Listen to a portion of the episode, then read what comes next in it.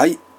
今朝も始まりました。第10回目、記念すべき第10回目始まりました。消されてたまるかです。よろしくお願いします。あの、先週の一人喋りの回をね、自分で聞き直してみたんですけど、ちょっとやっぱり暗かったので、今日はあの、幾分明るくやっていきたいと思います。ちょっとどこまで持つかわかりませんけど。10回目ですね。嬉しいですね、ちくひめさん。どうですか？ちくひめさん？はい。今週もね、あの、たけこちゃんお休みということで、まだちょっとね、体調の方が優れない、全然ベッドから起き上がれないっていうことらしいので、まあ、あの、できるんだったら、やっていこうかなと。つなぎで、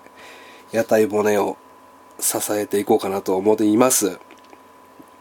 でですね、えー、ブログの方にコメントが来ていたので、ちょっと読ませていただきます。嬉しい系のやつだったんで、えー、ジュドリ、ジュトリコットーさんからいただいております。えー、いつも楽しい放送ありがとうございます。ちくひめさんくれぐれもお大事になさってください。待っています。今回の引き金先生の単独出演ですが、想像、あ十分以上にいけていました。一人で喋るのは経験の長いポッドキャスターでも結構挙動ったりヨレヨレしたりしがちであるみたいですが、今回のは大変聞きやすくとても感じが良かったですよ。えーお留守番の間しばらくお一人で続けていただけたりなんかしたら大喜びで聞かせていただくんですけども、というね、非常にハートフルなコメントなんですが、あのーこれはね、いけてる、いけてたわけじゃなくて、このジュトリコットーさんがね、第1回から第8回まで消されてたまるか僕と、あの、たけこちゃんのね、2人でやってる消されてたまるかを聞いて、僕のこと少なからず知ってるからすんなり受け入れられたっていう部分があると、でかいと思うんですよ、正直ね。やっぱり、どこの誰かわからん、上半身裸で豆球一つで配信してるおっさんの、えー封印された漫画とかを紹介するポッドキャストあったら、新番組、果たして聞いてくれたかなっていうところなんですよね、皆さんがね。だからやっぱり、たけこちゃんと二人で今までね、10回や、えー8回までやってきたっていうのが、やっぱり、でかいですよね、礎となったっていうのが。やっぱりそのハンニバルレクチャーしかり境目線引きしかりあの一人で僕がやってたら果たして聞いていただけただろうかっていうあそうであの一人で一回やってみてあのすごく良かったなっていうか経験になったし修行になったしあのー分かったのが僕ポッドキャストめちゃくちゃ聞くんですけど一人喋りのポッドキャストの人ってなんでああも丸いのかなっていうかトゲがないってで優しくてうんそんなに人を傷つけない人たちなんだろうって思ってたんですけどやっぱりそれは当然で一人で喋ってるとやっぱり毒づいてもただ嫌なやつみたいになっちゃうんですよね。例えばあのー殺人鬼のハンニバルレクチャーとかで 僕が「いやリリコなんてただのメスゴリラじゃねえかよ」って言ったらやっぱ黒猫先生が「いやいやいや」とか言ってくれるし誰かがそのもう一人の人が訂正してくれるから言えてたけどこれ僕一人でやっててリリコなんてただのメスゴリラですからね。ええ。でですねって喋ってるとただ嫌なやつみたいになっちゃうんですよね。だからあだからみんな優しい感じで喋ってるんだって思いましたね。はい、えーそこが非常に収穫かなと思いますね。えー、じゃあちょっと今回も一作品紹介したいので、えー、いきたいと思います。えーデスノートサイコ、えーエアギア、天井天下、アームズ、べしゃり暮らし、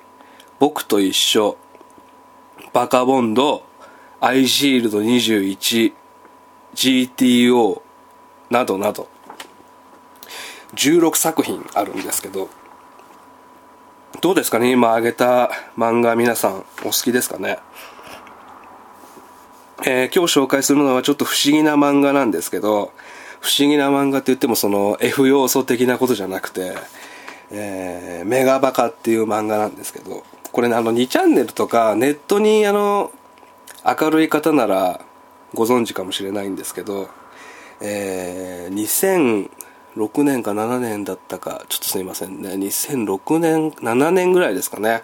に、えー、マガジン、週刊少年マガジンの別冊のマガジンドラゴンっていう雑誌があるんですけど、そこに読み切りとして1回だけ掲載された漫画なんですけど、このメガバカっていう作品はですね、ネットですごくあの広まってしまいまして、なぜかっていうと、えー、盗作疑惑が湧いてしまったんですね。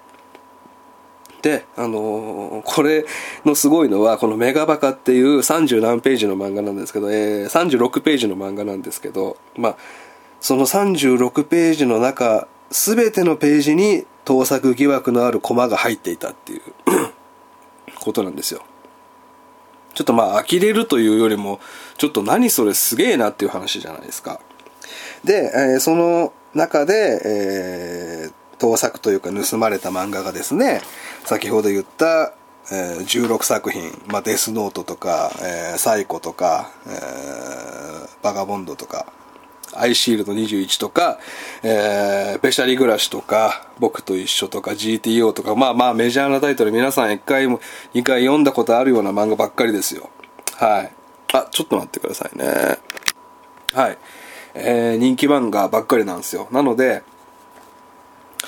えー、ちゃんとした漫画のちゃんとした構図のコマばっかりなんで、こう、読み終わった後、読後感っていうんですか？多分ね、気持ちいいはずなんですよ。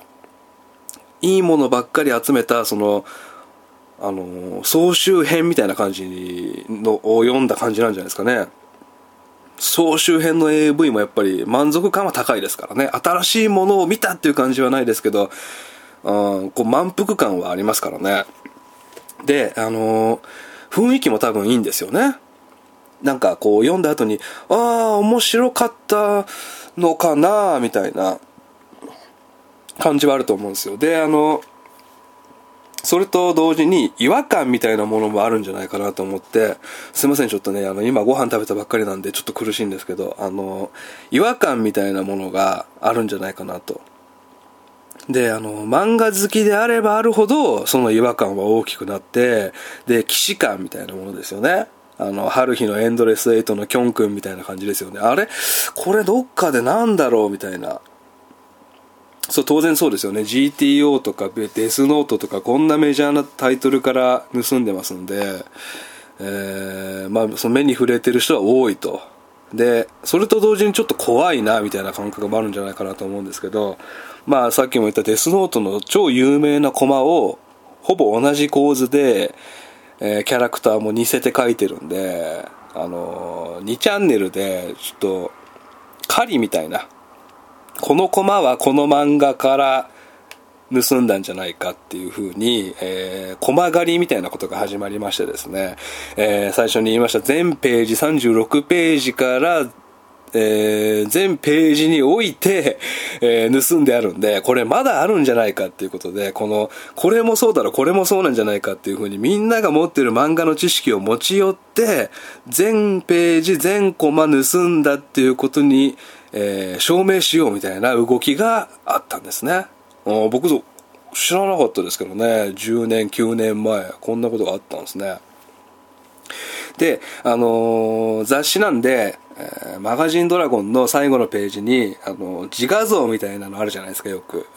鳥山明先生だったら、ロボット？メカみたいな、ありますよね。そういうので、あの、自画像も、えー、古谷実先生タッチの古谷実先生の僕と一緒のコマから、えー、ほぼ同じ顔が出てるんで、僕それさっき見たんですけど、あのも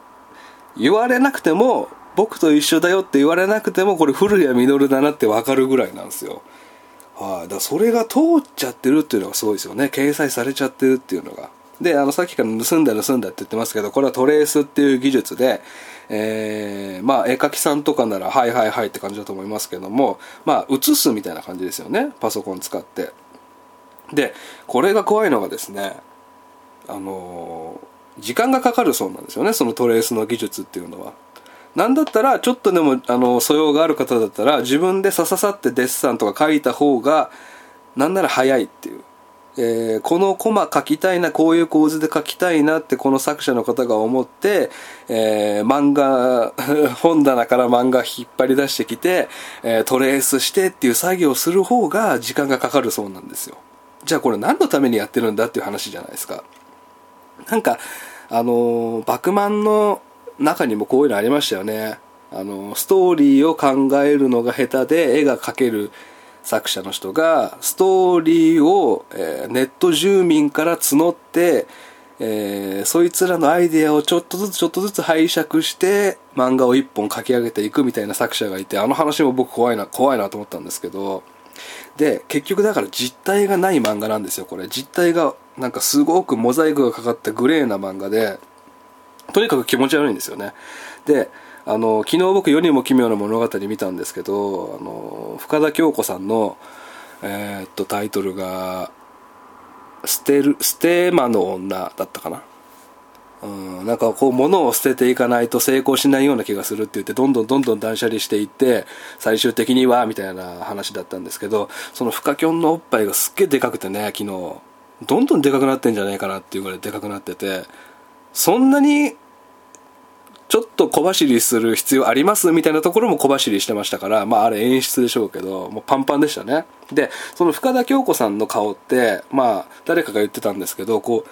すごく平均的な男性が好きな女性の顔であり、なおかつ女性が好きな女の子の顔をこう混ぜて混ぜてやったみたいな、AKB48 でいうところの江口あゆみさんみたいな感じですね。AKB 好きな人ならわかると思いますけど、こういろんな人の顔を総合していいところをギュッとしたような顔が深田恭子だみたいなことを言ってたんですけど、だからこう、誰からも好かれる顔になるようにこうトレースしたような顔なんですよね深田恭子さんってまあ今ねこのメガバカと昨日の深田恭子をこう無理やりつなげようとしてもうちょっと失敗しましたけどまあそういう感じなんですよで、あの、これ他のジャンルだったら成立するんですよ。例えば音楽とか、えー、ヒップホップだったり、サンプリングっていうね、言われる技術ですけど、あとまあカバーだったりするじゃないですか。パクリとは言われないですよねカバーしててもね。だからこうメイジェイ的な漫画なんですよねこのメガバカっていうのは。ほらこうやってまたね悪口言って。いやいやいやいやメイジェイさんはもう歌唱力がすごいですよって言ってくれる人がいないからただ嫌なやつみたいになっちゃうんですよね一人で喋ってるとね。であの田中圭一さんっていう漫画家さんがいるんですけどこれもあの皆さんサブカル好きな方は知ってると思いますけどあのパロディ漫画家さんみたいな感じですよね。手塚治虫さんのほぼ同じタッチ。手塚治虫が書いたんじゃねえかみたいな画風ででトレースはルール違反なんですけどパロディは OK ってことなんですよね漫画界は。だから田中圭一さんはあの手塚治虫さんの長女の手塚ルミ子さんからも、えー、公認オフィシャルで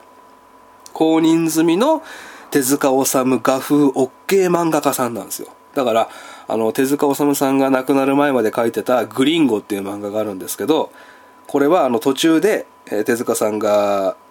えー、筆を止めてしまうわけですけどその続きその後日談を田中圭一さん書いてますからね。手塚さん手塚ルミ子さんの了承を得てね。であのー、まあモノマネっていう世界がありますけど日本の芸能界には。まあだからコロッケさんが長渕剛と野口五郎にキレられたみたいな、そっちに当たるってことですよね、だからトレースは。モノマネはトレース側ってことですよね。まあ一見僕らからするとパロディですけど、怒られると。まあ鼻くそほじるのはルール違反だろうってことですよね。野口五郎から言わせると。で、えー、このメガバカのですね、特に僕が気持ち悪いなと思ったのが、まあ、あらすじなんですけどこのメガバカの。気になりますよね知らない方は。あのまあある高校生ぐらいの少年がですねあの股間の何て言ったらいいんですかね、えー、ペニスって言ったらいいんですかねペニスの、まあ、中にちょっとまあそういう汚いものが溜まってしまって泌尿器科に行くと。で泌尿器科でその見てもらおうとしたら可愛い女の子に出会いましてでも女の子はまあ、その少年に嫌悪感を示したと。でその後病院を出て女の子がまあヤンキーに絡まれているところを目撃すると。で実はこの主人公の男の子はそのチーマーじゃないですけどそのヤンキー集団的なところのボスで総長でそのヤンキーをぶっ倒して女の子とくっついてめでたしめでたしっていう漫画なんですよ。まあ最初の泌尿器科始まりっていうところは新しいですけどそっから先のストーリーってまあベッタベタじゃないですか。そんなに目を引く部分はないですよね。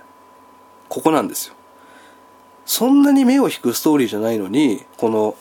マガジンドラゴンっていうこう若手漫画家の登竜門みたいなところに載ってると。でこんだけトレース部分が漫画詳しい人なら一目でわかるような作品なんですけど載っちゃってると。じゃあこれ編集者はなんでここ通したのかっていうことなんですよね。当然編集者も漫画に詳しいわけで気づくはずなんですよ。だからこの作者の、えー、竹村当さんだったかな、えー、中村剛って書いて、まあ、ひっくり返して竹村当さんっていう方なんですけどこのねひっくり返した名前みたいな感じのところも気持ち悪いんですけどこの人がなぜこんなことをしたのか手間をかけてそして編集者はなぜこれを通したのかっていうのはいまだに分かってないんですよね。うん。まあネットを騒がせるためだけにこんなことするとは思えませんからだからそういうなんか背景も含めてすごく気持ち悪いんですよね。でまあ2007年の作品ですけども、まあ、皮肉にも漫画業界が衰退してる中みんなに一番じっくり読まれた漫画がこのメガバカなんですよね。やっぱり駒狩りが始まってますからみんなこれこのコマはこうなんじゃないかこのコマはこうなんじゃないかっていう熱い議論がなされて一番読まれた漫画なんじゃないかなって僕は思うんですけど。まあ現在ですねこの方の情報は一切講談社から出てないらしいので次回作はなさそうなんですけども。なさそうというかまあすでにもう書いちゃってるのかもしれないですけどね。うん。この話こそちくえたけこちゃんにね話を聞いてみたかったですよ。こういうことってあるんですかとかね聞いてみたかったもんですけども。まあ帰ってきたらね聞いてみたいと思います。まあ今日はあの祝日みたいなんでね、あの、聞いてくださ、朝に聞いてくださった方は少ないかもしれませんが、えー、今日はこのぐらいにして、来週もあるかないか分かりませんが、えー、お付き合いくださってありがとうございました。えー、いってらっしゃいませ